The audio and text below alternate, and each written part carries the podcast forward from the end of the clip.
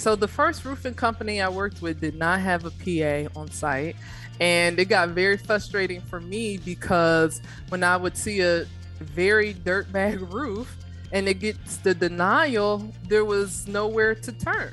And then they're like, oh, well, you're a PA. You're not worth the shit. You didn't get us any money. It's like, well, if you would have given me this thing from the beginning, Yeah. I could have created this incredible uh, claim. Yep. This incredible story too, because I call it a story sometimes, where Yep. you've got you got little Miss Johnson, old lady, 80 years old, and I put all this in my letter. She can't walk in the house, she can't do this, she's suffering from this damage up here. There's probably mold growing, and what are you gonna do? And she needs to get paid, and then boom, you get paid. When I became a PA and I saw that, oh, they also forgot these other 23 items, I'm like, oh my goodness, I was getting ripped off as a roofer. We've got people in the courses that man, they could write an Xactimate estimate like you wouldn't believe. But they've got angry clients. They can't figure out the insurance adjusters. They can't get what they want on claims. And it's just funny how you mentioned those soft skills. It just made me think about that, how important that is. And we can make sure that you, like, if you have some water, come in into the uh, to the wood floor, but you also had a potted plant near there. If you don't move that plant, they're going to attribute that water damage to you overwatering that plant. Right. You got to move that thing. Suck, get that in the kitchen. Get the, you know.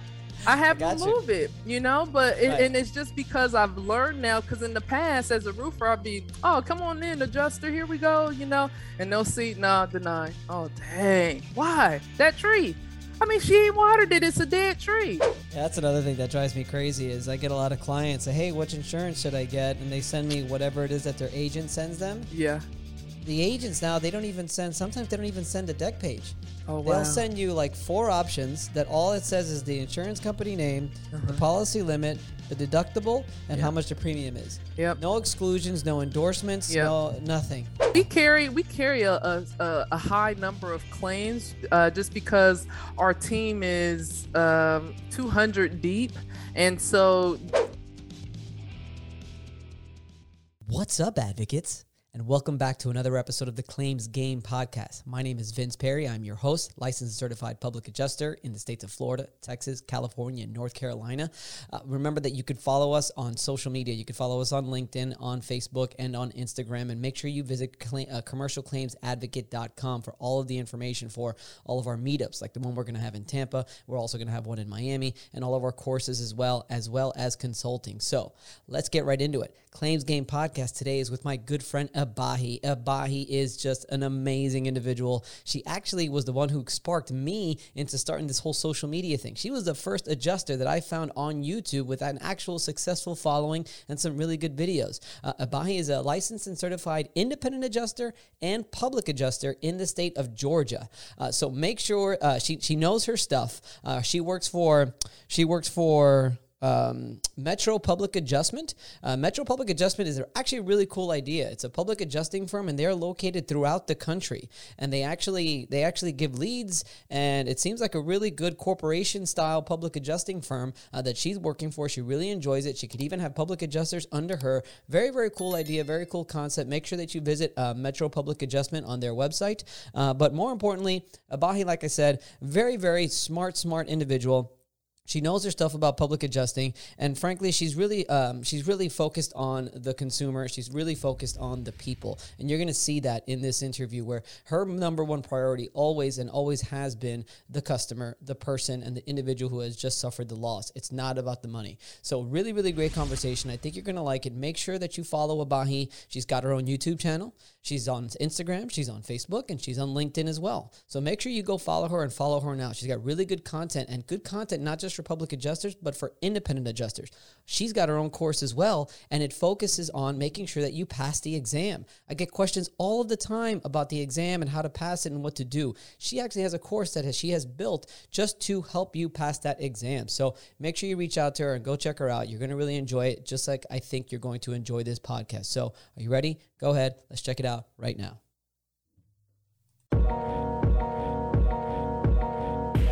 Welcome to the Claims Game Podcast with Vince Perry. Get all the tips you need from insurance claim advocates and professionals and grow your public adjusting career to the next level. And now, the commercial claims advocate, Vince Perry. We're vibing. We're vibing. All right. I didn't know you were a DJ. you like that? You see I that? didn't, I didn't know you were a DJ, man. When I- when I- smooth vibes. When I went on Fiverr to find somebody, the first question, and I found somebody, and I, the first question they asked, "What kind of music do you like?" And I Mhm. said, "Hip hop. That is my favorite kind of music." So he said, Okay. "Okay, got you." And then he came up with that, and I was just like, "We're good." I like. Really? What? In one try? In In one just try, one I liked it. Yeah. Your Fiverr operates different than my Fiverr. I take a lot of time though in actually trying to find the right person. I don't know about you. I go like five stars and up or level three and up or whatever. Okay. And I'm willing to also I'm not afraid to spend the extra money Sure. and take and do that like the level like you know how they always have like three different price options? Yep. I'm not afraid to go to the second or third price option for something because I feel like I get a little bit better. Yeah. response. Okay. Okay. That's I'm like a level. I'm like one to two, only because I guess I have a soft spot for people getting started, and of course I do think maybe I could get a deal. I have a I have a lot that I do, so trying to. Uh, so I know that like if I do price per piece, let's say thumbnails for YouTube videos, five dollars a piece for some people, but if I can get them all bulk, then maybe I could get a discount. However, it never turns out right. So I'm trying to, you know, actually learn my lesson from from that and uh, try to not do it on my own, which I think women may not be as good as with as men are. I think men are really good about hey, let me grab a partner, let me grab a buddy, a friend, let me get an assistant. Like Ray Kroc, he had an assistant like from very early on, but of course, in that time, they had to have a phone, somebody answer the phones while they were on the road. But I think if a female did it, she would maybe just do an answering service. Let me speak for me, not all females. Sorry about that. I just want to speak for me. I would probably just do my answer, do the calls when I got to a place and do an answering service or such like that. Cause I try to do too much on my own. Well, this is why I wanted to have you on about hey, what I'm really excited is that you were one of my uh, influencing influencers when I first started all this. What really? You've been doing it for longer than I have. I have been doing it since 2018, and I started because I failed. And that's one thing all people always are nervous about is failing. Some in Facebook groups, I commend them because they failed more than twice and they still keep trying. And you should. My mom failed her nursing test five, well, she took it five times. She passed on the fifth time. And I think it's it's not really uh the failing uh because like edison will say i didn't i don't fail i just found ways that things didn't work well with when i failed my property and casualty test the first time i was very confused because i'm an ab student and so me not passing the test just is like oil and water it just didn't mix. So, of course, when you hit this kind of wall, everything else stops and you tune in and you focus in. And that may be a few people's issue when it does come to studying, blocking out the world. When you're studying for a property and casualty or any license, you have to forget about what sports are going on. Got to forget about the pools. We were talking about the weather earlier you have to forget about the social part and focus in. So I did that for two weeks and I turned to YouTube University, which is, of course, the second largest search engine. And I realized there's a lot of information actually already out there on explaining concepts and topics on the test. However, searching for it is really hard because those who post the videos aren't using the correct tags, aren't using the correct descriptions. And that's where I found the gap essentially. As somebody who, as a kid, I used to collect the AOL CDs. Do you remember those when they used to be like 60 free hours? You're showing your age, Abahi. When I just said 63 hours, people are going to be like, what in What? the world? Yes, you had to pay per hour. It was like Yep. they were whores back then. yeah. And I used to collect those because I liked how you get 60 seconds for somebody to say yay or nay. And I also like that about magazines. That's my favorite place to go to see like ads and uh, marketing. So I've always enjoyed marketing. And when I, I used to work with uh, Google Maps, and so I used to all study marketing during that time. And with the boom of e commerce, the boom of online courses happened. I'm like, wow, people do want to pass this exam, but they if they went and searched for it, it would look like information wasn't there on the web. There's a guy, a few people actually out there who I still refer people to, but unless you know his name or her name, you're just not going to find them. So uh, that's you know that's where I started three years ago, just helping people pass, and I really just been catalog uh, cataloging my journey since then. Yeah, I'm glad you mentioned that because a lot of people get discouraged. Like, for instance, uh, I failed my Florida test the first time I took it. I failed the California test the first time I took it. I was lucky enough to pass the Texas test the first time I took it. And I do get, and I'm sure you do as well, I get a lot of people messaging me all the time, like, what do I do to study for this test? What can I do to pass this test? I can't pass it. But I think it's good to know that even someone like yourself, who was always very good at school, probably even very good at test taking, it's not an easy test and it takes a lot of preparation education. And I think what you're doing online and helping adjusters do that is phenomenal. Thanks. Yeah, that preparation is is true, tried and true, because you do want to be prepared. And the worst part about it is you want to, for people who are listening and they haven't taken the test, or maybe they're looking back at taking it, focusing in for two weeks out of your life can really lead to a big difference because we got, I guess, Fred is coming around if you aren't licensed today, trying to pass the exam tomorrow is not going to allow you to work Fred. Right. You have to be prepared. And I think the sense of urgency may be missing a little bit from some characters. Uh, but for for those who are studying, my biggest advice is really just focus in. You delete the apps, the Tinders, the Instagrams, the Reddits, delete those and just have property and casualty flashcards, have a, a, a course books, those types of things where and you can build them yourself too. Uh, different apps you can put in your own questions and you can make your own flashcards. And by doing that you get to read the material. Those types of things really help. But i just the course i use i just needed some additional feedback. I'm a audio visual learner, so I have to see and hear it. And when you're just looking at a book or you're just looking at a screen and there's talking in the background, you're snoozing off. You're you know 20 minutes goes by and you're like oh shoot you know now it's i got to get to work for you know forget this and you don't come back to it so i, I just encourage everybody oops hold on i'm sorry that's okay i don't know what happened i touched i touched my key I touched my keyboard and something happened. Sorry about that. No, but like you were saying, I mean, I think it's I think it's very important to, to zero in to focus in. You know, one of the tips that I give that I like to give to people is um, practice questions.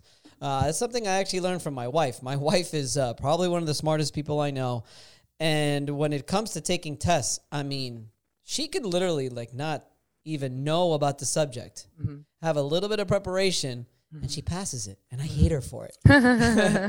But one thing that she actually told me that i've has found that helped me a lot with the texas exam which i was able to pass on the first try mm-hmm. was instead of focusing so much on actually learning the material or shall we say memorizing the material mm-hmm. to really actually focus on taking the practice exam taking the practice questions. Spend the bulk of your time just answering more and more questions because I know like on some of the on some of the different places that you can get practice exams, they give you like a hundred practice exams that you can take.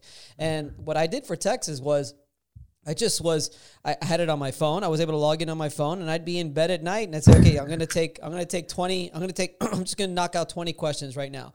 And no matter how you did, you did you would do your best. And then every day my goal was my goal was depending on how far away it was let's say if i was a month away from the exam i'd be like okay 30 minutes a day 15 minutes on practice exams 15 minutes on the material. And then as i got closer it was an hour a day 30 and 30 but i think a mistake that a lot of people make is they focus the bulk of their time of trying to learn and memorize and learn and memorize. And then they forget about the practice questions because i think that just getting better at answering the questions is another little skill that you have to learn in itself besides actually knowing the information. Does that make sense? Oh, yeah. My mom was the same way for her nursing. She's the one that told me to take practice questions. I have a project management degree. Degree. Uh, well, it's a, I guess it's a certification. I actually do have a master's in it too. But the the certification test, my mom said take practice questions and what you find yourself doing you start with the 15 30 minutes it's almost like working out. You get the mind the mind like okay at first 15 minutes seems like three days but then you get to an hour where you're just like shoot i'm, I'm not nothing's else doing the food's cooking i'm home alone.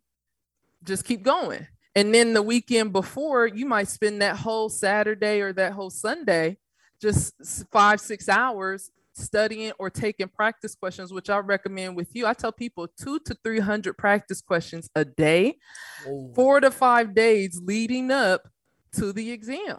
Take a test, just take it, take it, take it. Your body gets used to sitting down for an hour and a half, two hours, which me, in 15 minutes when I go take the test at the testing center, in 15 minutes, I'm like, I need a bathroom break. Like I'm already fidgeting. It's almost kind of like uh, it's like warm-ups. Like, hold on, okay, I warmed up. I need to go sit down on the bench for a second, stretch, you know, get some water, and then I can go back in. Cause I've taken the Georgia exam initially twice. Then I took the New York exam, and then I took the Georgia exam again to do my uh, PA license. So I've done four of them. Just sounds like you've done four. So uh, in this, by time I did that fourth one, I think I was done in about 50 minutes. I also had a flight to catch that day, so that probably put a little bit of uh, gusto in my uh, test taking. And one last piece of advice I'll give people too is that when you take the exam, once you select an answer, do not change that answer unless you know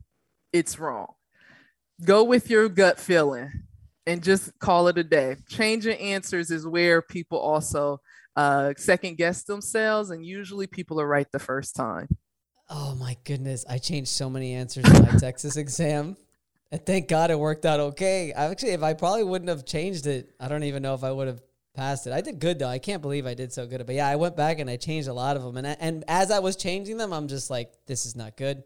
If I'm changing all these answers, it's not going to go well. And thankfully, they gave you the results right there. And it was it's like an 80 like I got like an 84 86 or something oh, like nice, that which nice. is like they don't give us like, ours our score once you pass how no? did you do uh-uh how did you do your apprenticeship i'm always like did you have to do one in florida so actually it's been that long. I was the first year of apprentices. Uh, that ah. yeah, before it was it sucked because I'm like, man, all I had to do was pass an exam, but I had to do the apprenticeship and now it's six months. Back then it was a year. Uh, but yeah, I did the apprenticeship for one year, okay. and then I took the exam, and then I was officially licensed. Oh, I see. See, that's that sense of urgency again, right? If we get it done as soon as possible, we don't have to worry about the other changes that come up. How do you recommend people doing it now? I have a ton of people in Florida who are like eager, ready to go they just don't know what to do. How, how are you recommending it now for people? I'm not crazy about the law of uh, about an apprentice not being able to sign a claim. It puts yeah. a burden on the on the licensed adjuster you know, for several reasons. I mean, for one, I, the idea of an apprentice, the idea of it, I understand and I like it. It's hey, get your feet wet, learn how to do this, learn how to figure it out, and and and you'll be a better adjuster. Uh, the problem is, is that as an apprentice, you're very you're very um, uh, restricted as to really what you can do. If you can't sign your own claims, what's the point of going out there and networking? I see you know, what's the point of going out there and getting those leads and going to these houses when you have to drag someone else with you to actually sign the claim? Sure. And then you could have the adjuster, which is probably not legal or unethical, give you a contract that's signed but even if they did that, which I, again, I'm not sure if it's even allowed, even if they did that, then what would happen is now you've got an adjuster who's licensed. What I was saying, if I remember correctly, is about the apprentices is that, so we'll, we'll cut it if we have to, but whatever you were saying was probably really good. Um, um, it sucks because it, it, really is it's restricted on the apprentice who could go out and, and, and get leads and go sign claims because two things happen when they go on when they go to a house let's say they either have to drag the license adjuster with them or if they do the unethical thing and get a contract that's already signed, but that's now going to hurt the licensed adjuster who's on it, who's going to be Ah. looked at as to you know what's going on with this claim, is it a good claim, and so on and so forth. And it, I think it just confuses things. It's it's hard for an apprentice to find an apprenticeship because a lot of firms Mhm. don't want them. I see. I could just based on what you said, I was actually about to ask you like, uh, doesn't that slow down adjuster? And then also like, does the apprentice pay for the, you know, being able to do the apprenticeship since they're kind of slowing them down? No, no, No? they actually they actually get a percentage, a small oh, one. oh, okay, Okay. But okay. we usually pay them a percentage because I mean They're working. They're working, but yeah, I think it's stupid. I think I think they should be allowed to sign their own claims. Gotcha. And you can only be a apprentice, like the adjuster can only have one apprentice. Per adjuster, one apprentice, up to four, I think, uh, within a firm, but that would have to be four licensed adjusters with four apprentices. I see. I see. And it's a six month requirement. That is a that is a little a big ask for the public adjuster uh, to be able to train them because of the the time commitment, which Right. is the only thing that we really can't duplicate. I mean, we can, but you know, you yourself you can only be in one place at one time. So, do you do you work with apprentices or Yeah. do you no? We, we've got yeah, we've got one now Okay. uh, who's under me, and we've got another one who's coming on that I actually just interviewed today, uh, who's going to be going on under somebody else. Okay. If I if I see the talent, if the talent is there, if the talent is there, I mean, you and I know. I think I'm sure we could agree that it takes a special someone to be to do what we do. You know, Right, we're special. I don't know if I mean that in a good way or in a bad way, but you know, you have to have. I mean, you've got to have a personality. You've got to have the drive. You've got to have. You've got to have the personality, the drive. It's a, it's a lot of sales. Um, Right. maybe a little bit of construction background would be beneficial too like it's it's hard to find a good person and you know what ends up happening a lot of the times is they they just either they just can't hack it or Yeah. Or they just go on to something else Gotcha, gotcha. know? Yeah. And that's and and that's it's a bit of a numbers games because we also try to train um, public adjusters. We help them with uh, financing the the whole process because in Georgia you do have to take a 40 hour course. I don't think any other state really requires a pre-licensing course, but that's money out the person's pocket. And while we are probably one of the uh, easiest of entry positions versus like real estate, where you need the six week class and a bunch of tests and law degrees and, um, and medical licenses, I think it's a small investment for somebody to be able to say, okay, here's a couple of hundred bucks. Uh, pl- here, you know, let me start this process of, of becoming a adjuster. Um, and I think the the tough part is that the money takes time to come in. And I'm hoping that people will be able to really equate us in the same conversation when they speak about a general practitioner or when they speak about maybe a, a, a non-personal injury lawyer because they those guys make the millions the personal injury. But just like a lawyer that you need for your business or a lawyer that i need for my own business the salary rates are almost the same. Um and, and but it's just no college needed for our position. And one of the passions that i have is to be able to have this industry introduced as as a trade like plumbing or electricians or um what was the other real estate agents and helping people understand if you go out and do either of those the process is the same. You have to make yourself known, marketing, networking, and then you plant those seeds, and then the the the crop will start to grow, and you harvest that crop.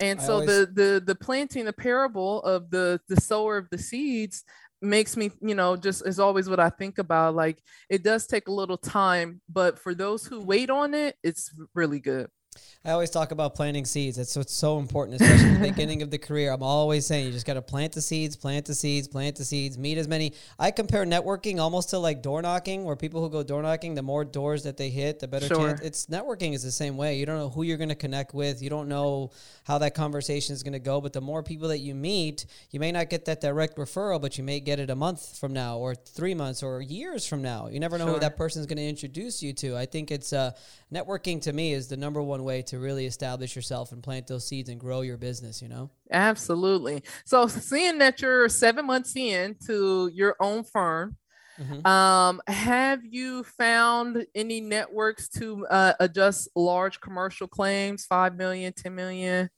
No, no. I mean, it's tough here in Florida because in Georgia, you guys have a lot of hailstorms, Ah. and in New York, you've got a lot of hailstorms. Okay. Here, hail is kind of few and far between. It's really Ah. just windstorms. So it's not so often that you get a really heavy windstorm. I'd say you probably get probably less than three or four a year. You get just like a nasty windstorm, and I'm talking anything from you know 40 to 50 mile per hour gusts to 60 to 70 or 80 mile per hour gusts. Uh, but again, it's it's kind of few and far between. It doesn't happen much. Uh, the idea here is you just want to network with the associations. You want to network with the property man- managers. You want to network with those commercial uh, building constructor uh, construction people, and just see if you could just again plant seeds, build relationships with them just in case that big one does hit, whether it be a tropical storm, a hurricane, or just a really tough or nasty storm, that's really the only time that's going to really, you know, pay dividends. But I mean, as you know, you know, on social media, there's a lot of adjusters out there with just some large losses, man. like big yeah. time losses. But Yeah. you know, it's tough. It's like anything else. You gotta, Yeah. you gotta just, you gotta network and meet the right people.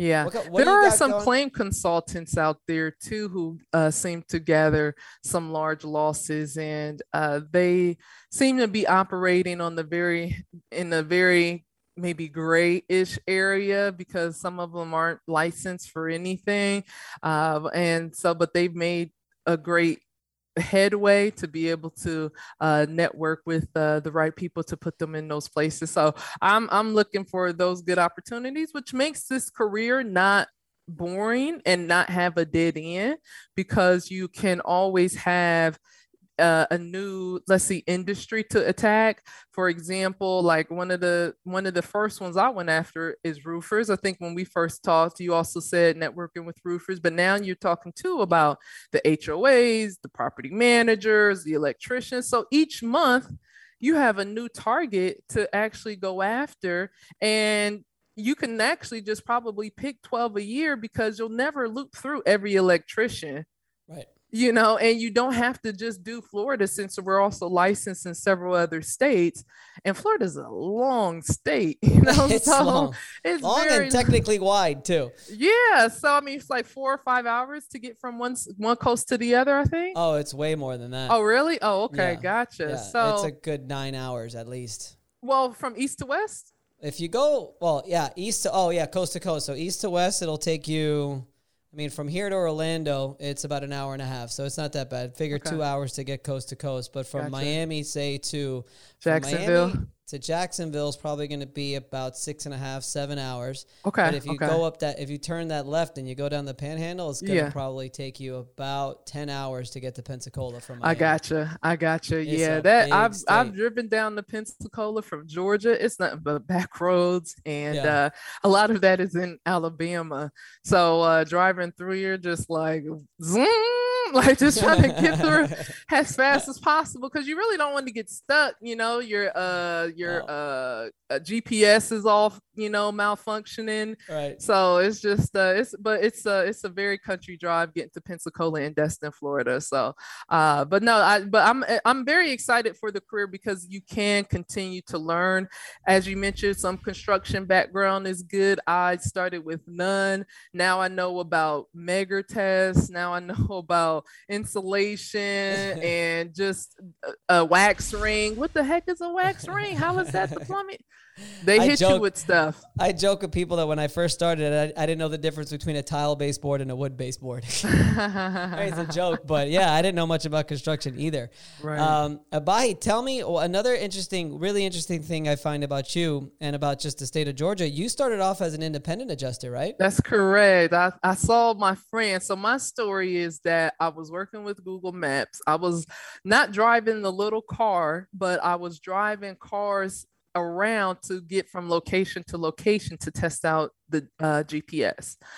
At a time before we started this project, when you would pull up McDonald's, you might be a hundred yards off. You may be maybe even half a mile down the road. Like, where is this thing? It says I'm here. So we went around making those corrections.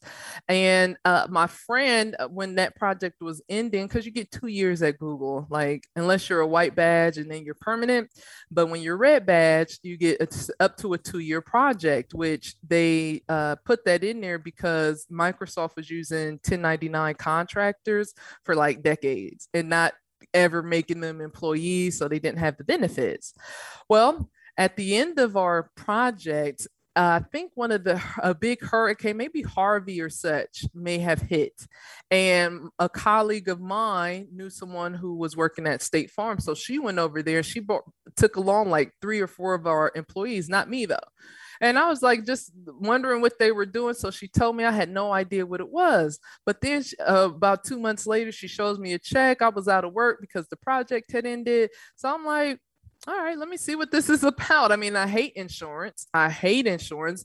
Got to pay for it. There's this deductible you have to pay, co-pay you have to pay. What am I paying insurance for? Didn't understand. But it. it's necessary. It's always there. Insurance is always there. That's why it's best to work in insurance because it's it's it's it has it's never gonna go away. I know, I know. I was just thinking about that. I think yesterday or the day before, because even if like all jobs stopped, you still have to pay your mortgage, and your mortgage company wants you to have insurance. So it's it's one of those bills that's just not going to go away for people. And so when she was working, I, that's when I started studying, and I went down the IA path. But the one, the first thing that was a blockade for me was when I went to go apply for p- certain positions was you needed to have experience, and I didn't have experience. So I started searching how to get that. That's how I ended up with the roofing company because they, but it was door to door sales. Okay, so I kind of was getting my toes wet from that. And um, i was just still trying to pursue the ia so i went through the pilots the renfros all of the the big major firms tried to attend all the trainings that i could uh, and when i would go one thing or another would happen. Maybe they would release you early. Uh, maybe there wasn't really a deployment really available. They were just having you know a set of extra 30 people just in case they need to send people out. Uh, there were um, uh, other certifications that you need. So then you had to go take the test for those and pass those, but I didn't pass. And then I had to wait on the next one. Uh, so all of those things kept happening, and I'm investing a lot of money. I'm investing in getting the other North Carolina license, which then I bought the wrong licenses because P&C is different from the adjuster license. So I mean, I was very dedicated to moving, and my I'm living at home at the time. My mom is like, I mean, all this money, like, you go get a real job, you know. She's, I'm like, no, this is going to work. It's insurance, it's guaranteed. Um, but then eventually, I did get a good opportunity to work a deployment out in New York, and it was nice. Um, just being able to do the job and seeing what it was about. Uh, however, when you look at the time that you were working, the seven to seven, se- uh, yeah, seven to seven, so 12 hour days, seven days a week. Um, little demanding. I'm living in New York. If I hadn't been staying with my sister, it wouldn't have been very profitable. Um, but she wasn't charging me rent, so I was able to pay stay out there. Um, and then after six weeks, it's like, okay, well, we're done. That's it. You can go home. Um, and I just recall learning about public adjusters along my IA track. And while I was working the IA side, I was like, man, I can't wait to get back to maybe try this PA thing. I wanted to get back to try the PA thing. And one of the reasons why um, I started with Metro at the time was because they were the only ones that said, we'll train you. So I was like, oh yeah, you know, maybe you know, I'll train. Hell, they'll train. Yep, I'll join. Tell me what you need me to do. Oh, you want me to bring people so we can review their policies? No problem. It's no other cost involved. Um, really with that. So I that's when I, I just wanted to get back to the PA side. I just felt like I'll be able to work from home. I'll be able to help more people because I saw how people were getting underpaid when I was a state farm adjuster. I'm like, but the baseboards have to come out in order to get the quarter, like to get the to make sure everything gets dry, you know, like it, or the uh, the quarter round has to come out because the baseboard is damaged, and they're like, no, you know, just pay for the baseboard, don't pay for the R and R and things you put in there. You get in trouble for. They smack your hand, and you're like, geez, that's a lot of boss. And I've never been really a good like employee. I don't think I've ever been good a good employee. So that's what making and uh, becoming a PA was really great because I'm my own boss um, but I have a back office that supports me, and uh, I was never really business savvy, so it's great to be able to have their support. What would you say you learned uh, your time? I know you're. I believe in Georgia, you could have both, right? You could have the IA, correct, and the, and the correct. But when you were being when you were an IA full time working on the insurance side, what would you say? What was the one thing that stands out that you really learned uh, from your experience there? Mm, I think the sense of urgency was uh, one of the biggest uh, uh, learning um, adaptations that I had to make. I'm a, as I mentioned, I'm not the best employee, so I think being honest, I was kind of lazy at times, and I think there's also certain people who come into positions and you find ways to get other people to do the work. Um, and with the sense of urgency, if I had files or pictures, I'll just, you know, not upload them right away to the file. I would say, okay, I'll wait till I get home. But then by the time you get home, by the time you eat, you're sleepy. Oh, I'll do it tomorrow. I'll do it on my office day. And so that that's just the no-no. You got to have you have certain time commitments that you have to be able to fulfill so that they don't look at you in the negative light. Um, but yeah, I would say that uh, would be the biggest would be the biggest area where I say, listen, you gotta get moving and grooving. So if I was to go back and change anything, it would be to just be on point with, okay, I know this is here and and have a process which someone tried to show me, but with so many things that you have to do. Write your notes. You got to click here, click that, add this extra little update. And it's like 10 steps just, you know, for extra just before you can close the file um, and make seeing how efficiently you can work those steps. And that can help you be a faster adjuster. And then that 12 hours doesn't feel like 12 hours anymore because you're getting everything done at a quicker pace. Do you feel like uh, from your years or from your time as an IA, do you feel like uh, you have any kind of advantage or an edge? Only in talking world? to my customers, I'll tell them, hey, I used to work for State Farm. I know they're not going to pay for these things. And also working as a roofer use is a big help too, because when I was a roofer, you see seven to 15 line items and 15 on if there's interior added but you see the amounts, you're good 10,000, 7,000, 6, you think calculate your commute, your commission, and you take the check from the homeowner and you give it to your boss. They do the work, you're good to go when I became a PA and I saw that, oh, they also forgot these other 23 items, I'm like, oh my goodness, I was getting uh, ripped off as a roofer. Um, and so, uh, so being a roofer really helped me be able to care more about uh, the homeowner. I have a love hate relationship and more love with contractors than I do hate. The only part of the contractors that I I wish they would uh, improve on is providing um, not just estimates to their customer, but uh, a lot of contractors say that we don't provide estimates because we don't want the insured to make money off the claim and and it's kind of a misconception because the law actually states that they're not allowed to have betterments or improvements and all roofers always provide them the three architectural shingle you know even if they had the three tab they would say oh you we can get you the nice 3d shingles that's the betterment that's the illegal part but okay, fine, you're going to take a discount or such like that. That's fine. But it doesn't say that a homeowner can't be left have something left over after the contractor is done with their work. The law doesn't and the policy doesn't state that. So if they could just clarify that for homeowners, I I, I love them 100%. But it's just that little uh, thorn in my side with contractors.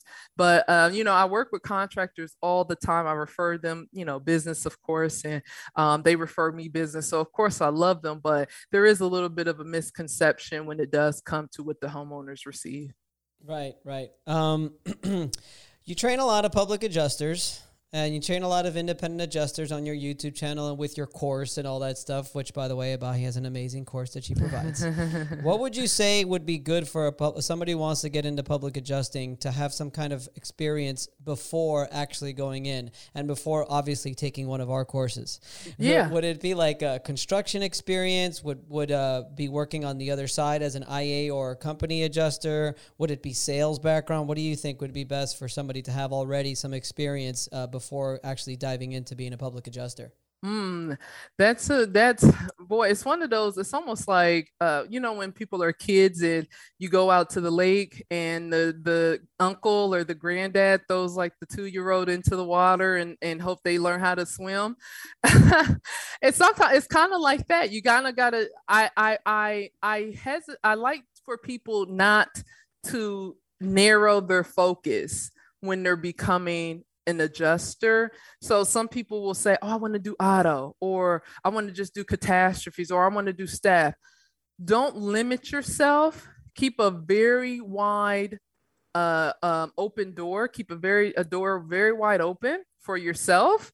Um, and then in the meantime, while you're working on that, what I'm looking for is somebody with good customer service skills because of the relations that they have to build up.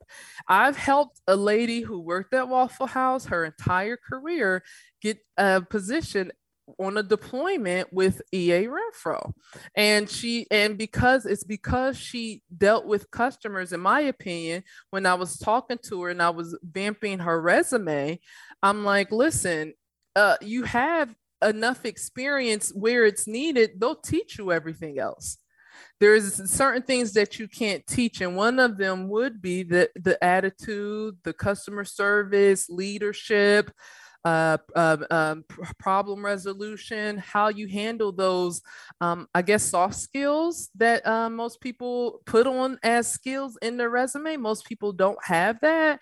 And I would come with someone who is friendly and has a, a customer service. I can teach them everything else, but that part is hard. It's funny you say that because I has been lucky. That's been always been one of my strengths. My always okay. one of my strengths is relationship building, building relationships, strong, positive relationships with people. I, I, I, I truly value a lot of the relationships that I have, and I treat my claims the same way. And you know, I don't know about you, but I get questions sometimes. I get a lot of questions I don't know the answer to. It could be a construction question, it could be a policy question, it could be something that you would think that somebody that has 14 years of experience would know the answer to, but I may not know the answer to it. And people ask me, well, like, you know, how is how is it that you've been successful? And honestly, a big part of my success is those soft skills that I think are very important in this industry, and it's it's being able to get along with the other side. Yeah. Um, always having a happy client even when maybe you didn't get what you wanted, still having a happy and satisfied client, being able to communicate with that client all the time, being able to do all that stuff. Because again, we've got people in the courses that, man, they could write an Xactimate estimate like you wouldn't believe. But they've got angry clients. They can't figure out the insurance adjusters. They can't get what they want on claims. And it's just funny how you mentioned those soft skills. It just made me think about that, how important that is. Right. So, Vince, let me ask you this: When something doesn't go I right, love it. This is like this is like the first uh, podcast I've done where I'm getting more questions than I'm giving away. You can tell, by the way, people. For those of you who are listening, Abahi is a pro. Yeah, I love to listen, but also uh, for those listening, I'm trying to find out his secrets too. Yeah. So don't, don't, listen. This is as valuable for me as those who are listening. So you've been in it for a while. I'm curious how you handle those claims that don't go right.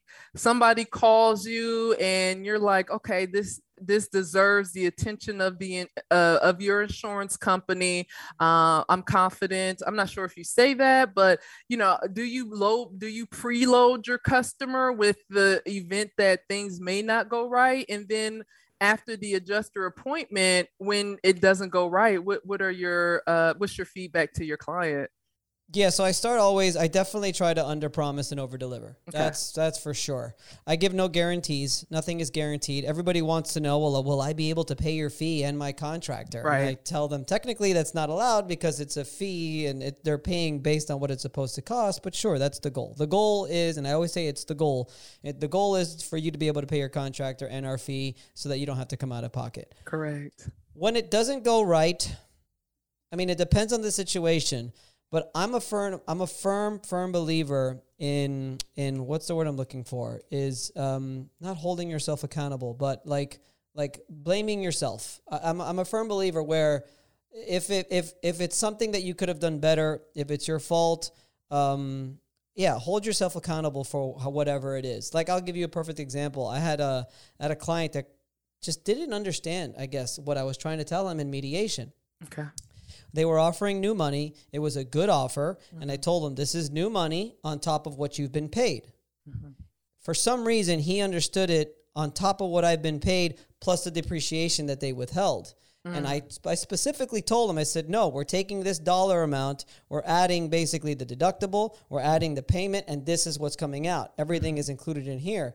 So when he came back and the check's in, and he's like, well, what happened to the $3,000 in depreciation? Mm. And what I did instead of blaming it on him because he he totally misunderstood what I was trying to say, I would say, "Hey, look, you know, I, I will put the blame on myself.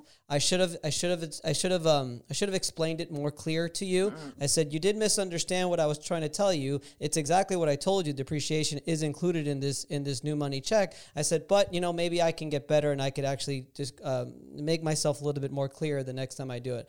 And I don't know. I find most people, not all people, mm-hmm. but most people, they will they they understand. They they like the fact when somebody's sort of I guess willing to what's the word I'm looking for? Hold, take accountability and hold. There's a one other word I'm looking for, but basically, let's just like you know, hold yourself accountable for any mistakes that are made because you're not going to win them all. Sure, know? sure. Open communication too. I'm constantly communicating with my client. I never settle a claim without bringing it by my client first. Okay. I'll give them my opinion on how we should go and how we should take this further. But uh-huh. open communication with my clients uh, from the beginning, from beginning to end, is very important too. But another thing I have found that is the longer that I'm doing this, the less patience I have with clients that I have to watch myself for. Sure, sure. You know? Yeah, yeah. Because you're you're you we repeat ourselves a lot, unfortunately. That's because the thing. they don't know that though, right. so we can't. It's it's a little tough. I'm like, oh my gosh, this question again. Like For I've them, explained it. Yeah. Or when they explain the whole thing. Well, what happened was I had this leak here, and I called my insurance, and this that, and in my head I'm just like on the phone, like you know, I've heard this story a million times already, but you can't do that because it's the first yeah, time for them. Exactly. You know, yep, so you have, exactly. definitely have to have some sympathy for your clients, but you know, I mean, that's that's that's how I do. Do you have another way of doing it? Like, well, what do you do when you no, screw I just it up? took I just took tips from you for sure. Uh, making sure that you call the client before you settle.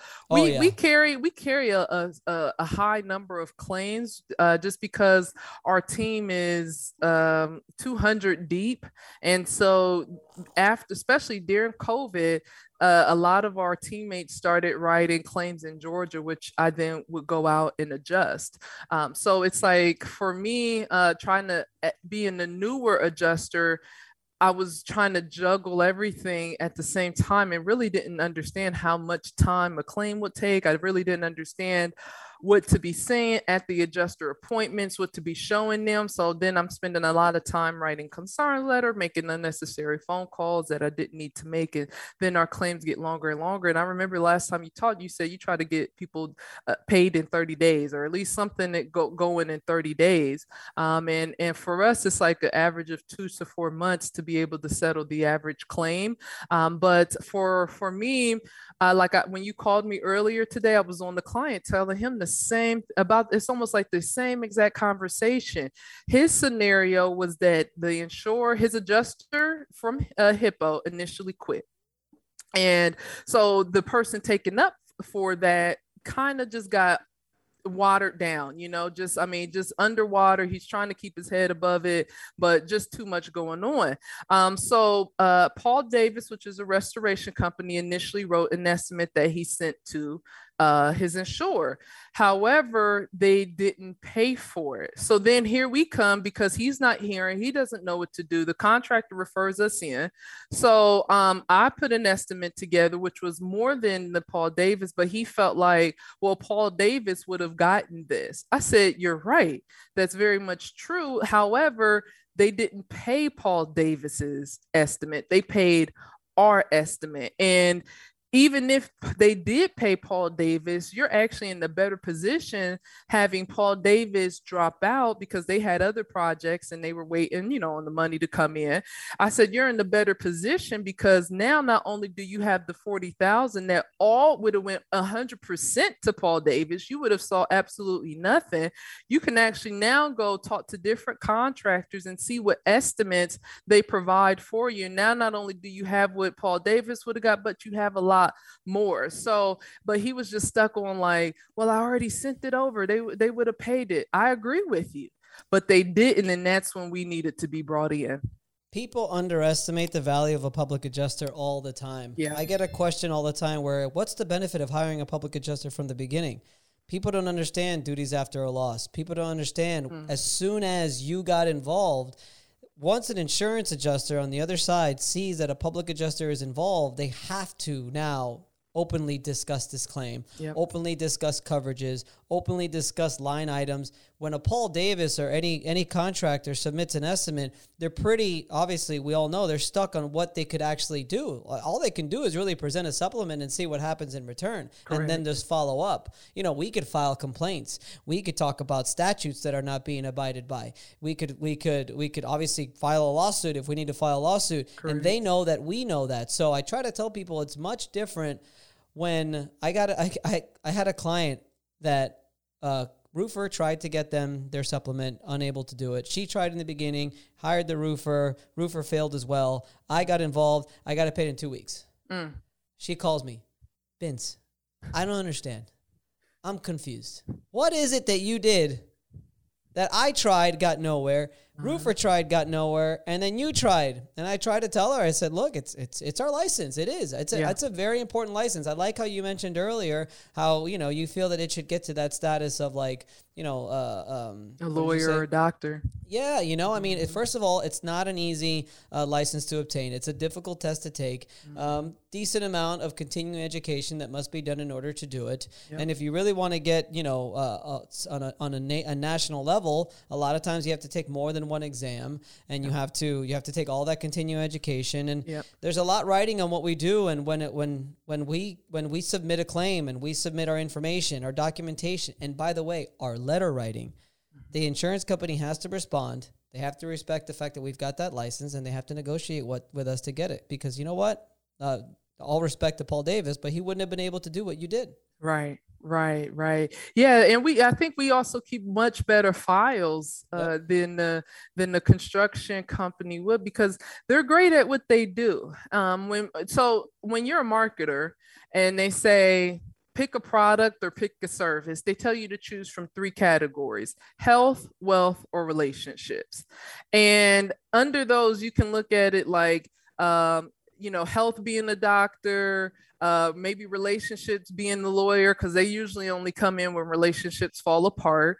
And, and, then, so you have health, wealth, and then you're uh, you're looking at um, you're looking at yeah, you're looking at um, your relationships. I'm feeling like we fit fit in that that third capacity of that triangle because it's your home that is the biggest financial asset that you have and you trying to work your own claim might as well be like your your Tom Hanks in Castaway trying to knock out your own tooth. You could do it. Oh, you could be in your house. Yes, you can extract your own tooth, but only somebody stupid would do that.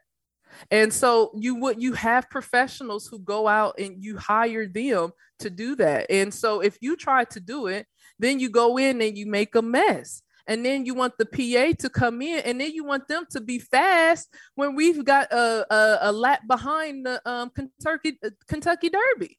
And so while I'm trying to catch up and then new people and they're rushing and the contractor wants their money, like everybody, give me a second. This claim Yep. has been going for two months. Let me see all the moving pieces. And when I get rushed, things don't go well. And then it's like a longer delay. So that is uh you know that is the real tough tough part when homeowners do start. My boss always says is when you let a fox into the hen house they make a mess. Yeah. so we are we you know it is important to have a pa come in first so we can set the scene we can tell the story and we can make sure that you like if you have some water come in into the uh to the wood floor but you also had a potted plant near there if you don't move that plant they're going to attribute that water damage to you overwatering that plant Right. you gotta move that thing. Suck, get that in the kitchen. Get the, you know. I have to got you. move it, you know, but it, Right. and it's just because I've learned now. Because in the past, as a roofer, I'd be, oh, come on in, adjuster, here we go, you know, and they'll see, nah, deny. Oh, dang, why that tree? I mean, she ain't watered it. It's a dead tree, but you know, but but once they see it, it's very very hard to get people to change their mind. contractors, if you're listening, I want to start an initiative where contractors are phenomenal and roofers at going out there and getting these jobs signed up and Yep. getting these. But I would like for you guys to partner up with your local public adjuster. And I know it's tough because not all public adjusters are are worth anything either, right? Yeah, you, you right. got your bad apples too. Right, right. But spend the time in partnering up or finding a, a- a- getting a good relationship with a good public adjuster in your local area and commit for at least at least 2 months to mm-hmm. Are you ready for this? Mm-hmm. Give them your entire book of business. and I'm going to tell you why. Because a lot of times what happens is the contractors go in and they try to settle it themselves Yep. and they submit their supplement and they just try to settle it themselves. And then what happens is when they can't get anywhere, now were the duties of the loss abided by? Did you respond to any requests? Did you provide the proof of loss? Did you do what you're supposed to do as what we would be doing throughout the life of that claim? And then what happens? You know, Abahi, we get garbage. Yep. Now they give us a claim that's been denied. Yep. POL wasn't provided. You didn't respond to the request for information. And now what do we do? We got to basically start behind the eight ball, behind the Kentucky Derby to try to get this thing settled. And then they're like, oh, well, you're a PA. You're not worth the shit. You didn't get us any money. it's like, well, if you would have given me this thing from the beginning, Yeah. I could have created this incredible uh, claim.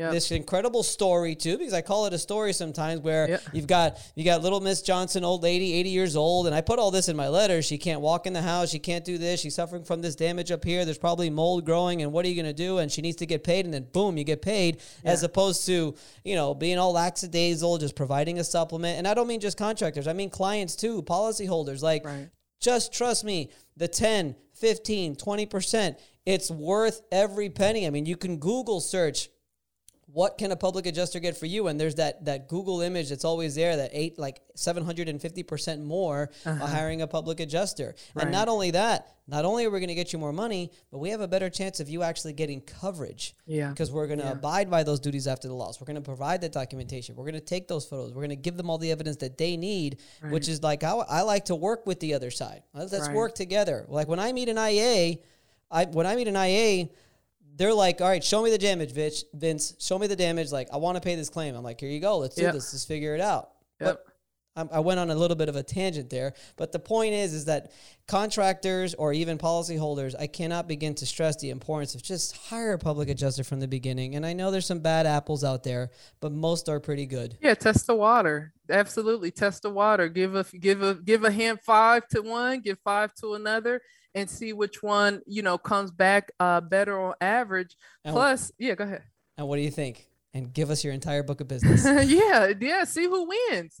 See who wins because for we month, can go back. two months. Give it a yeah, we can go back. We can go back. We can reopen uh the claims. I've often op- reopened a claim that the roof is already done if they feel like they still haven't been paid out for. I make sure I just go out and even squeeze those drops out just to show them that hey, if we could have got in there before, we may have had an even better track than than what than what you started with. But I want the new sales pitch when a contractor, a roofer goes in there and gets them to sign their uh, their their work authorization, and they're going to contact the insurance company to get the supplement. I'd rather the sales pitch be here. We're going to be your roofer. We're going to be your contractor. We're going to replace your roof, but we also work with this public adjuster who's going to handle the entire claims end. And once that claim gets paid, yes, you're going to have to pay him a percentage. But by hiring this adjuster who's going to put together a brand new estimate on the roof, on the interior, whatever else, trust me, it's going to pay for his fee and you'll have enough money to pay me to do your roof. Right. So the first roofing company I worked with did not have a PA on site.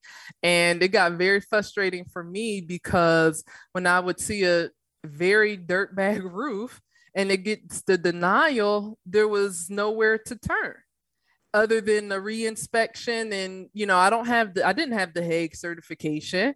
I didn't know how to the policy was supposed to not pay for repairs if repairs weren't there. You got to get the whole slope looking right how it did before. So you know i felt one thing that somebody in our company always says is that we truly protect the homeowner. I had a con a house that the water hit the electrical breaker panel. The contractor's office manager, I meant like, hey, can I see your your uh, test? Oh, well, we didn't feel like one was needed, but the water hit like by code you actually by law you have to be able to at least test that out. And so and if not if something sparks three four years down the line it's going to look like it was that machine but it was from that that loss that nobody thought to just go ahead and test. So we make sure our contractors have their, the right licenses. If we're referring them, we make sure they're putting out the right permits. And for contractors, it's so many less things that you have to do. You can focus on the business, not focus on these individual claims. If you do have um, a public adjuster there, there's a lot of uh, what we call chucking the trucks, the smaller firms that just have maybe uh, five or 10 or on the team who salespeople could earn more you know, because now you're getting a bigger claim settlement amount. Um, and then they'll also have more approvals than they do denials um, and, and with that too as well. So you, I think they'll have more longevity out of a sales staff that already has a high turnover rate. Um, and plus you do have the financial benefit of, wow, I didn't know I could get paid to clean my walls before I painted what? What's that? Exactly the little line items right? Yeah so people ask so even come well what are you going to add? Just i mean is that enough? But you know the the few cents for uh, hundreds of line items starts to add up um, and and because we're out to protect the homeowner we're looking out for their best interest where contractors they want to be able to make sure you're back to square one, but they're looking for their profit first. Um, and that's why they're they're you know, and some of them work with the insurance company, so they don't even want to bite the hand uh, that feeds them. But we just go out educate the insured. I don't know if you also, you know, tell uh, homeowners it's not just fires that you use your policy for. It's not just tree falls, small losses, scratches on the floor, furniture gouges, um, uh, even you know spilled bleach on the carpet, melted siding, things that are even your fault can be paid for. And the other the other crutch that all of us PAs have to overcome is that the insurance companies are loved by consumers. And we forget that they're just a financial entity. But when you have the fine guy that they got, Jake from State Farm, super have, cute. They have these great commercials. They're so lovable. How can you not love them? I mean, I have to have insurance. I'm my um, auto insurance is with Allstate, and uh, you know I know I'm paying for the market. I gotta have insurance. So trust me, they've helped. They've come to my rescue once or twice, but we can't. Um, you know, we can't also see them as friendly as our neighbor because they're really not your neighbor. They're a financial institution that is happy to collect the money from you each and every week, and they never educate you on a commercial about what to do if your claim gets denied. So, my mission in life is to try to get some of that mindset changed for what people have. And by speaking to renters even who will one day own a home you know trying to get them to understand like yes we love the commercials too but they are a wolf in sheep's clothing okay they're Mhm. going to be treat you nice until you need them so be careful I'm surprised you don't have State Farm with the cute guy from State Farm. Yeah he's too cute. He cost me a lot i bet. But no i uh Allstate how did i end up? It was a friend of a friend of course because you know that business is also referral based and Uh-huh. um at the time i think there was a movement to do um uh, buy black like black lives matter and things like that. So the agent it's a black owned agency. So i just wanted to try to make sure i did that. So that was the only one. I didn't even research. I said oh okay whatever. I'll just pay it. So i even as a PA, have I read that policy for auto? No, I really have not. Um, but uh, and have I done my due diligence and seeing if I can find a better rate? No, I have not. Like we all fall, we all fall, we also come to the giant industry of the insurance uh, companies, but uh, you know, so bad on me, I know, but uh, I do have all states, so that's how I ended up there. Yeah, that's another thing that drives me crazy is I get a lot of clients say, "Hey, which insurance should I get?" and they send me whatever it is that their agent sends them. Yeah. The agents now they don't even send. Sometimes they don't even send a dec page. Oh wow. They'll send you like four options that all it says is the insurance company name, the uh-huh. policy limit, the deductible, and how much the premium is. Yep. No exclusions, no endorsements, Yep. no nothing. It's the only product that you can you have to pay for before you see it. It's a one way one way contract. It's a one-way contract. But you, don't do even get to see the contract now. you can't even see it before. You can see just what you talked about, the little, you know, how much you're going to be paying, how much you're getting, but what's covered, what's not covered, they will not let you see it until you pay. It's the only thing out there that is pay first, see later. And they're ridiculous. good. I don't understand that. Yeah, they've they've made to- their way. Um, some of the things that always is nice. So I so our headquarters is in Bensalem, Pennsylvania, which is outside of Philly, What's the name of the company? uh, Metro Public Adjustment, and they I've gone up there, and it's nice to see Ben Franklin's um, first uh first uh insurance company and there's a lot of other like uh old insurance buildings because the, you know the philadelphia i guess was one of the starting hubs um here in the us so the initial fire policy and ben franklin's company i just happened to be walking past that and it's like we're you know me in this industry we're connected we're never going to be apart and it's just we're it's like a magnet like oh insurance and it's been around since the 1700s and it'll continue to go long after we're gone so that that is uh, i'm dedicated 100% to this industry so to speak Good, good. Um, Abai, tell me about the YouTube channel. How's that going with the YouTube channel and education and your courses and stuff like that? Yeah, so it's it's interesting because watching you, I'm like, listen, this guy, he's only one really coming up for public adjusters, although there's like a few lawyers who come up too. So um, and because I'm like I took a while, Vince, to to really commit to the PA side because I was like, well, you know, in the IA, it's you can get a whole bunch of money at a little in a, uh, in a short amount of time, but the consistency on the IA side just is not there. Um, and so I waited to test out this PA thing be- before I announced it to my audience, which they aren't aware of. So just this month, I really started to target talking about public adjusting and how to become one and why I like it better because I wanted to make sure that it was going to be as beneficial to pursue as the IA side was to pursue. And I, when I feel, found like I hit my stride in it, then I started to talk about it. So my audience is getting a, a bit of a different flavor from me recently. What are some of the, I have a, I have a video out called IA like an independent adjuster versus public adjuster. What are some of the differences that you found so far? Um, well, Besides I- the obvious. Yeah, the the main my biggest thing is that when I was working as an IA, you're doing seven, 12 hour days, was the inability to maintain a routine. Because if you went to the gym every morning, now you're going to be impacted because of um, maybe where your gym is now located. Like I have an LA Fitness membership. There's no LA Fitness in New York City. You got to go to Long Island and things of that nature. So now I got to Really? reroute that. What? If you wanted to, if you were involved, um, at the time I was trying to go to city council meetings.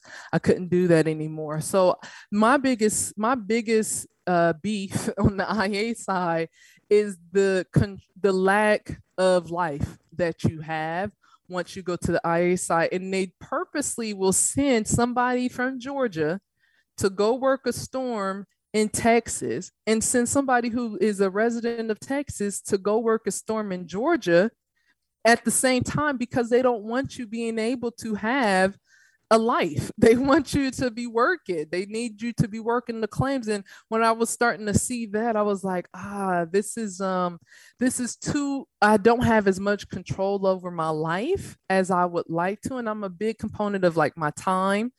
So I just see that as the the control of your time is better on the PA side. Consistency and flow of work is better on the PA side. So those two for me is is why I think anybody who is struggling to become an independent adjuster should consider public adjusting. There are conversations and there's certain dads who don't want to leave the wife with the young kids who can't go just drop in 72 hours to go work a storm. People quit their jobs to then go work a storm and they're told in uh, in 24 hours that there's no work. Um, so you know you you you make huge sacrifices. And, and like in florida you can actually work as a P, work under a pa before you actually invest into the exam. Whereas if you are on the IA side, they're going to want you to have the exam and the licenses done first before you can then work. So there's a lot of upfront commitment um, on the IA side over the the PA side. And so send me this clip because that's like a video, right? That was great. I was gonna. I was looking at the time too. I'm like, where did this? We're gonna put this in the intro a little bit. That was great. that's like that's exactly it um so for for for some the ia side is a better fit but if you're struggling i definitely would say consider looking into public adjusting Two things I want to ask you about from everything you just said. Mhm. The first thing was, there's no LA Fitness in New York City. no not in the not in the boroughs it's too it's too big. La fitness is too big to they got you got to put the gym courts in there. So you have to have a small boutique. I bet i don't even know the size of your house but the average florida condo is probably just as big as new york city gyms right? Like they just have multiple floors and they try to you know put everybody out there but you do have to go out to like uh long island to actually find yourself a um a la fitness The set. The second thing I picked up, which if you want to talk about it, you can. I'm always interested in off-topic stuff. You said that you're involved. You said city council. What kind of stuff are you involved in? Yeah, my goal is well, my goal was to start um one of the the city that council meetings that I was going to was East Point, Georgia, and they are one of the few cities that require contractors to uh, do a permit for a roofing job. So I was kind of going to work with um, their home the the city council members there to let them know about public adjusters and what they do. Vince, you won't even believe this statement that I'm about to make next, but when you talk to the people in the insurance industry, 90% don't even know what public adjusters are. And that includes agents, okay? That includes other adjusters, right? So I feel that the lack of education is at disadvantage to um, communities and the communities who we do Meals and Wheels, Meals on Wheels here. I delivered for Meals on Wheels from time to time. It was much funner pre-COVID. Now you can't even talk to the seniors. It's kind of not as fun.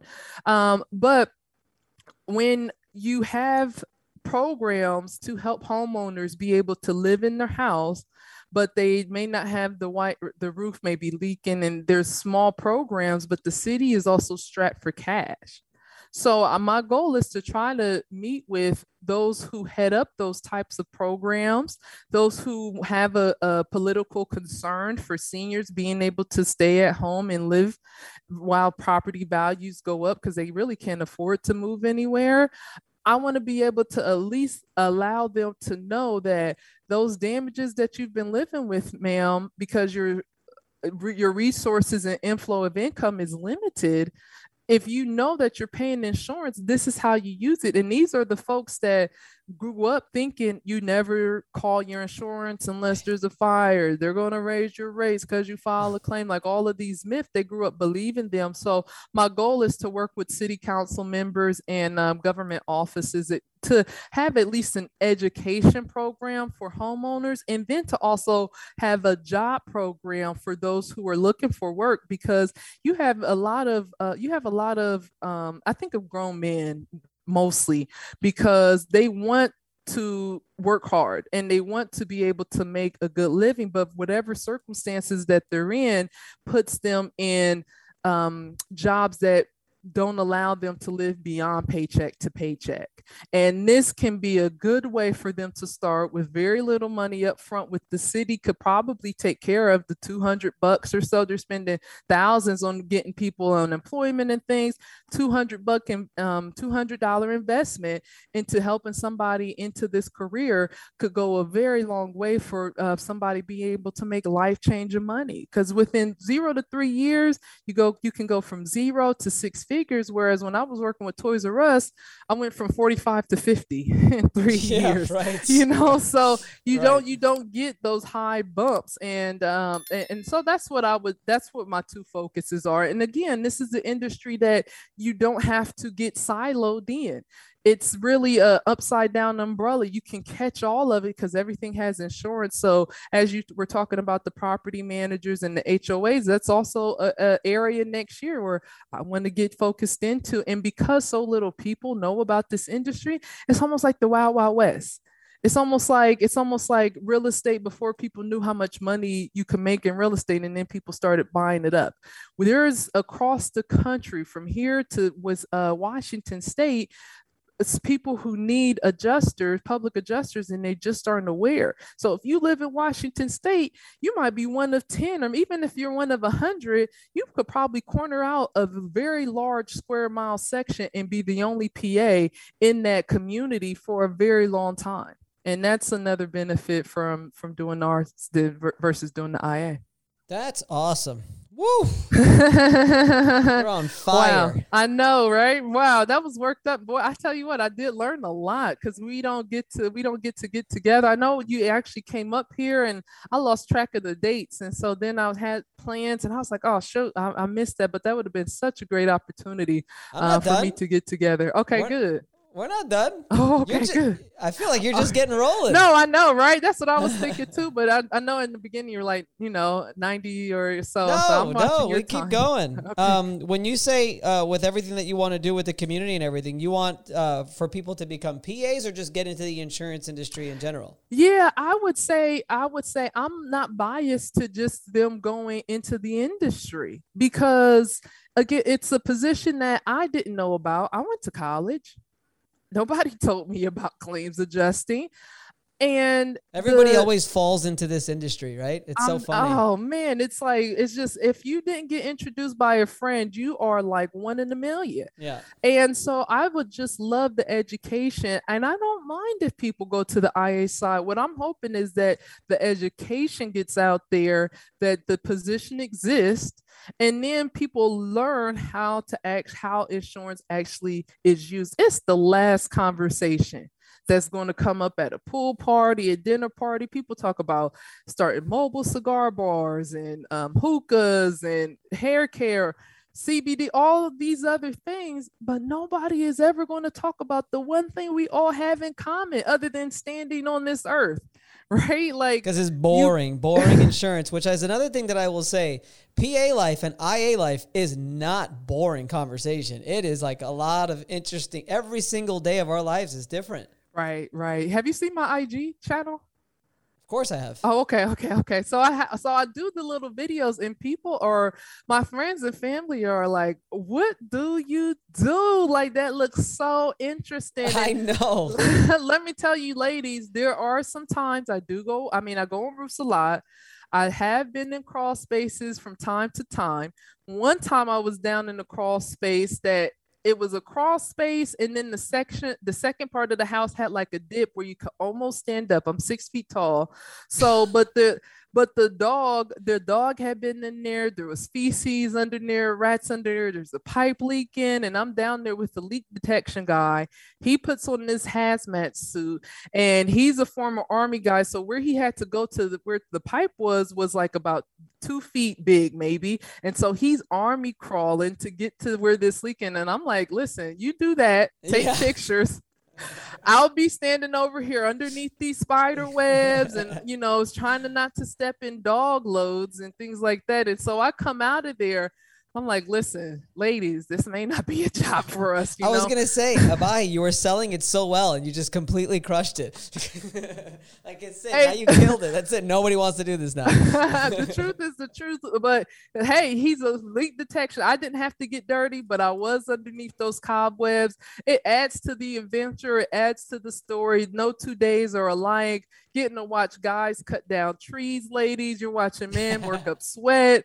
Uh, you know, you're watching men at work, their muscles are pumping. So that part is the bonus. Those are the icings on the cakes that I get to uh get to enjoy. But it's true, no two, and you go into different homes. You see some overly decorated homes. You're like, wow, you made this, Hoarders. you made that. Hoarders. Yes. Oh boy, I got a hoard. I got a situation right now we have to clean out the whole house. Oh. We got to bomb the house because it has a pest infestation. And uh, I have to do the lead test for that house. And I'm just waiting for them to get everything out because uh, one of the guys went in there and they threw up because the smell of the mold and stuff was so bad. So it's, you know, and but again, it's all these like stories that are worthy of writing home about. So versus sitting at a desk, I couldn't, I couldn't do a whole desk nine to five, five days no. a week. I couldn't do it either. Uh, another thing I've been trying to do. Are you trying at all? I don't know. Is this at all in, in any kind of initiative that you're trying to do? Because I know you're you just definitely come off of that kind of person. You are a difference maker, Abahi. That's why I love you. I think you're great. Um, women in the industry. We I'm need more to. women in the industry. I know. I, know. I don't understand. I so I interviewed somebody today. I'm hoping and praying that she wants to come work for us because she's a freaking rock star. Nice. And and and I was telling her the same thing. I'm like you're going to crush this. Mm-hmm. Like once you learn just the little the little ding little details that you need to know about, you know, just the insurance claim policy, you know, all that boring stuff, I guess you would say. Like the people skills that she's got on top of the fact that she is a woman, that she's going to have all these contractors and roofers wrapped around her freaking little pinky. Yep. Like we I mean, I think women could crush this industry way better than a man can, right. in my opinion. Right. more. Right. and I, I hear that I hear that from men uh more often than not. There's a several there's a couple of places where uh people feel women will do better in this industry. One of those is the the management of the projects, um, putting other people uh, uh to work. Once you learn the job, then your women, I guess, have an innate ability that guys see that maybe we don't see ourselves to be able to have multiple plates spinning. Um, so, for example, one I said she, one one female he helped.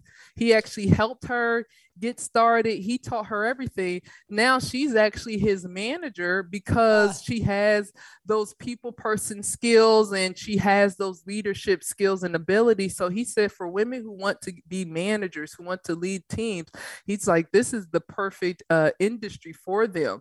The other place that it's really, I think, is key is that and this really kind of comes from college as to how I picked my career. When you're one of, when you're the only female in a group of 20 guys, they're going to look at you and you're going to get called first because they want to be able to have that equal uh, that equality in the workplace. So you're going to have the opportunity if you're willing to be in the field to actually get out there i think just uh, just as easily as any other guy if not maybe easier because you have a, a bit of that uh, advantage of actually being a female I also think that if a female could really establish her pitch and establish that not the the word is not dominance, but yeah, I guess like in that in that sales pitch or, or, or whatever, like if they're pitching to a contractor or pitching to a homeowner or whatever, if they could establish that control, that dominance, it's much more difficult for a man to say no to a woman. so one of my colleagues also said like uh, when the woman comes into the house and they see a baby, like all of our focus and attention goes there, and the woman of the house loves that.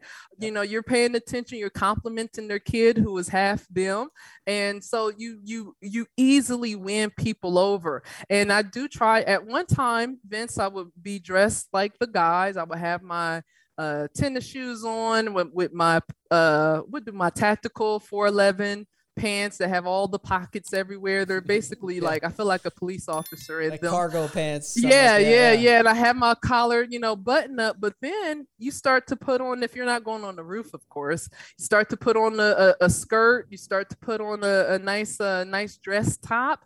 Um, and and homeowners are like, oh, well, she's professional. Well, let me see what she's doing this work, and you know, and so you just have a whole different light. So I know that I, I not only started doing that because someone commented that uh, they wear heels to uh, inspections, and I was like, she said, unless she knows she's going on the roof, she's dressed up, made up, and uh, and you know, you have that that flexibility to be able to do that um, in this career. So you as a woman have to recall yes you can't have our counterparts just putty because your their defenses are going to be down they're going to think you don't know too much and you can play like oh well how would you handle that then there you Did go. you yeah. and and and it works. Oh yeah actually that is. And then guess what? They teach and educate you and then you start to pick up information from all different types of parties and they remember you. And they and and so that part of it is uh is fun too. But homeowners i think generally genuinely really enjoy seeing us out there. And i think we just can we do a great of a job excuse me of connecting with people would you ever consider starting your own firm or going out on your own? I don't know if you're allowed to say this working under Metro, but is that something you've thought about or? Yeah, so that's a good question. I think, and I thought about that pr- prior to August, and then I started my you know pitching PA um, on my YouTube channel. So prior to August, I was thinking like all of July, I was just like, man, would I ever start my own firm? And when I came down to it, I don't think I'm that type of personality. I'm the type, if you remember Rugrats, the TV show show from back in the day, they had Tommy, who was the leader, and then they had Chucky. And Chucky was always me. Like I'm always, I'm like a vice president type of gal. I'm not, you be the president, I'll just sit back. It's, you know, so for me, running my own firm, making sure I'm legally compliant, making sure all of these pieces are in place, are a little more it's a little more work than I think I want. I think I'm more like a franchise owner, whereas I don't have to handle the marketing, the, the recipe, because because like uh, Ray Kroc, he said they said, why didn't you just go start your own company? Like that's what the McDonald's brothers said, but he was like, the name was there, the food was there, the pro- why reinvent the wheel? So I think I'm I think I could be a more better as a Ray Kroc working from the position that I am now than to stop everything and then in my 50s and 60s try to try to build things up. It's not easy. I mean, we're, we're doing it now. We're putting together processes and all these things together and the organizational chart and everybody's roles and everybody's duties and stuff like that. It could be it could be a little time consuming. So I could understand that. Do you have like the ability to sort of hire people under you at all? Or? That's correct. That's correct. And that's how our, our, our model is at, at Metro. You train people you'll get a percentage of the claims that they that they work and um, that is when I was even asking you earlier, do the apprentices, you know, pay for that? We don't ask them to pay us. We just say once you start writing your own claims, we'll just take take you get um you get a percentage of the fee, and then we'll get a a, a diff the difference between our level as if we wrote it. Because once we have our fee, so the way Metro works, once they have our fee, then we get if you're new, you get twenty percent of that fee, but if you become a regional manager, you get thirty. So when they get 20%, we get that other 10% that they are get. But if they get to regional manager, then they get 30%, but I still get a small percentage if they were on my team. So it's a it's a good um, way to have the residual um, or passive. I think it's more passive income than residual because it's not yeah. monthly, it's not the monthly automatic reoccurring. No, You know this business. It's like a roller coaster, right? It's it like a is. roller- It is. So yeah, that's how I, I was telling somebody actually the way I look at my my income is I do it on a quarterly basis because the checks get held up. Um, I have a I have a roofing claim that I'm waiting on the the final uh ACV payment because the mortgage mortgage company was involved. They needed three inspections to release a little bit of money. That uh tree fell on the house in October. So I'm still so you can't so you can't even look at it in the month by month uh basis because your your months may be a little low, but when you look at the quarter, you'll have about the same quarter um you know time over time so you have to get your you know nest egg built up a little bit but it really did work for me i was living at home when i started now i have a great apartment in the middle of the city so Nice. yeah. That's awesome. What's your plan for uh, for your YouTube channel? What's some of the things that you that you want to plan on doing that you're excited about that you'd want to share? And if there's any information that you'd like to share with some of the people.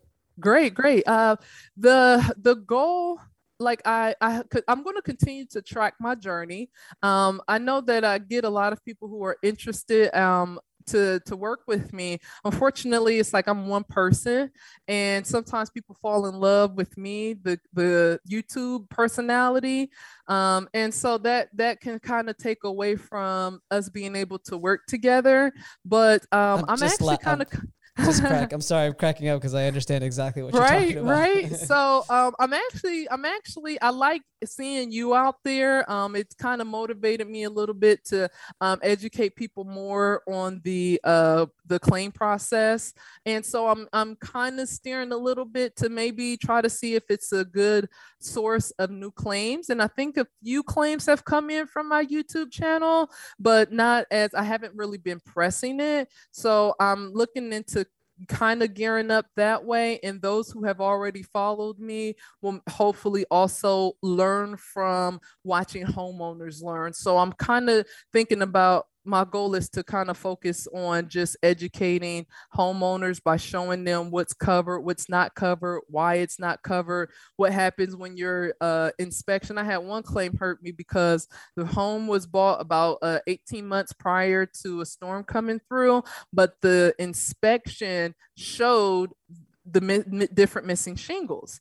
Well, some of That's them were good. repaired, some of them wasn't, and then there was new damage. But the insurer said, "Well, we it impeded because of the late report date. It impeded our ability to be able to make a decision." And I thought, man, this this should have been a done deal. Should have been one. But we don't have, in, like in Georgia, we're not able to go to appraisal if we get a denial. I don't know how it works for you guys in Florida, but like in New Jersey, our teams can go to appraisal even if they get a denial. We're not able to do that in Georgia. No, we we get a denial. We usually try to get a reinspection, and if we can't get anywhere and they're sticking to their denial, we just go to litigation. Oh, okay. Yeah. Okay. Gotcha. Gotcha. Yeah. So no appraisal process at all? Yeah, totally. But usually just on underpayments. If it's just paid low. okay. One, but once once coverage has been established, then we'll go mm-hmm. to appraisal. Okay. Just based on the amount of the claim. Gotcha. Okay. Gotcha. And is that by state law? Like by law, you can't go to appraisal? Man, I mean, honestly, I've never gone to appraisal after denial. Okay. But it's not to say that's not something that we can't do. I mean, I don't see why not. Okay, gotcha. Yeah, It's our team they do that.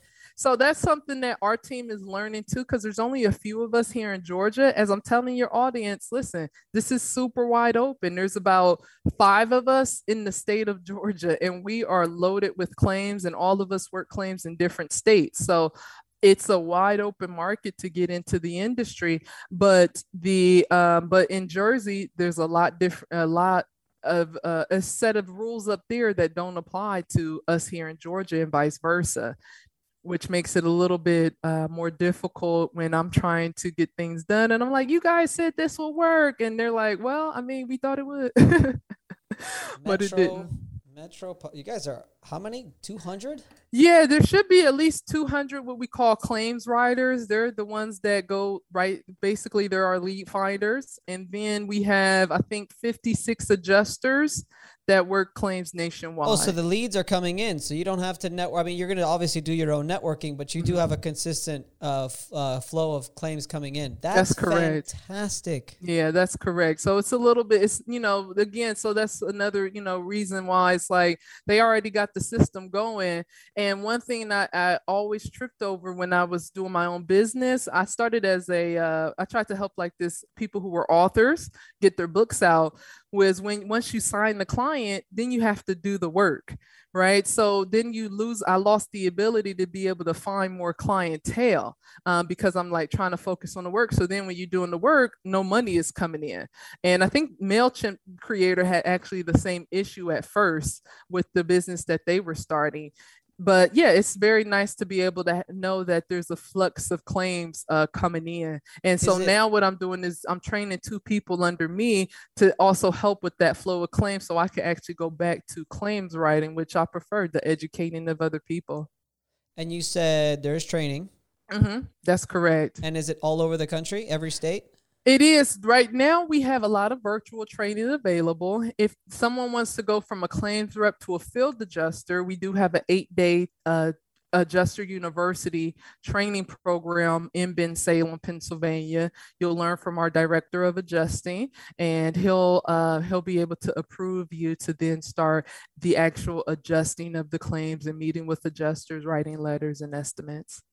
Let's talk after the show. I mean, this is pretty cool. Like like you said, for somebody who who who just wants to get into the industry, I'm all about public adjusting in general anyway. And I mean, I don't know. Maybe let's talk. Maybe be a sponsor or something on the show or something like that. Yeah, absolutely. I wouldn't. I would not be surprised if they um if they wouldn't want to do that and um I know that if you being in Florida, that's one area we have it's trouble for us being as big as we are because of the apprenticeship situation. So we have uh, one adjuster in uh, Celebration, Florida, and so we can only do one to two apprentices. So it, right. it's like a per year. So it's like that is nice to have them there, but Florida is a very big bottleneck for us. So we're not a comp we're not competition for you at all in Florida. Um, and New York is also the same. we're same not way. competition. Period. Are you kidding me? I know, me? right?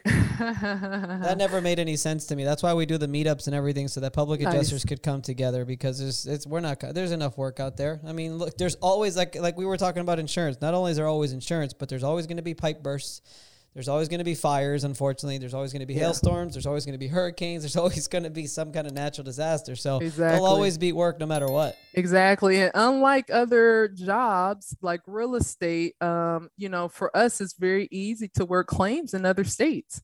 As right. you, you know, that's why we have the other licenses. It's much more simple to be able to. I've adjusted claims in Washington state. I've never been to the state. Never nice. been to Maryland, you know? It's just about having somebody on the ground who can be your eyes and ears. But after that, you know, you're good to go. That's fantastic. I like this. This is cool. Yeah, no, you, you, learned a lot. I learned a lot. yeah, you, you uh, and, and I learned a lot about your company too, which I think is really cool. Yeah, awesome, awesome, awesome.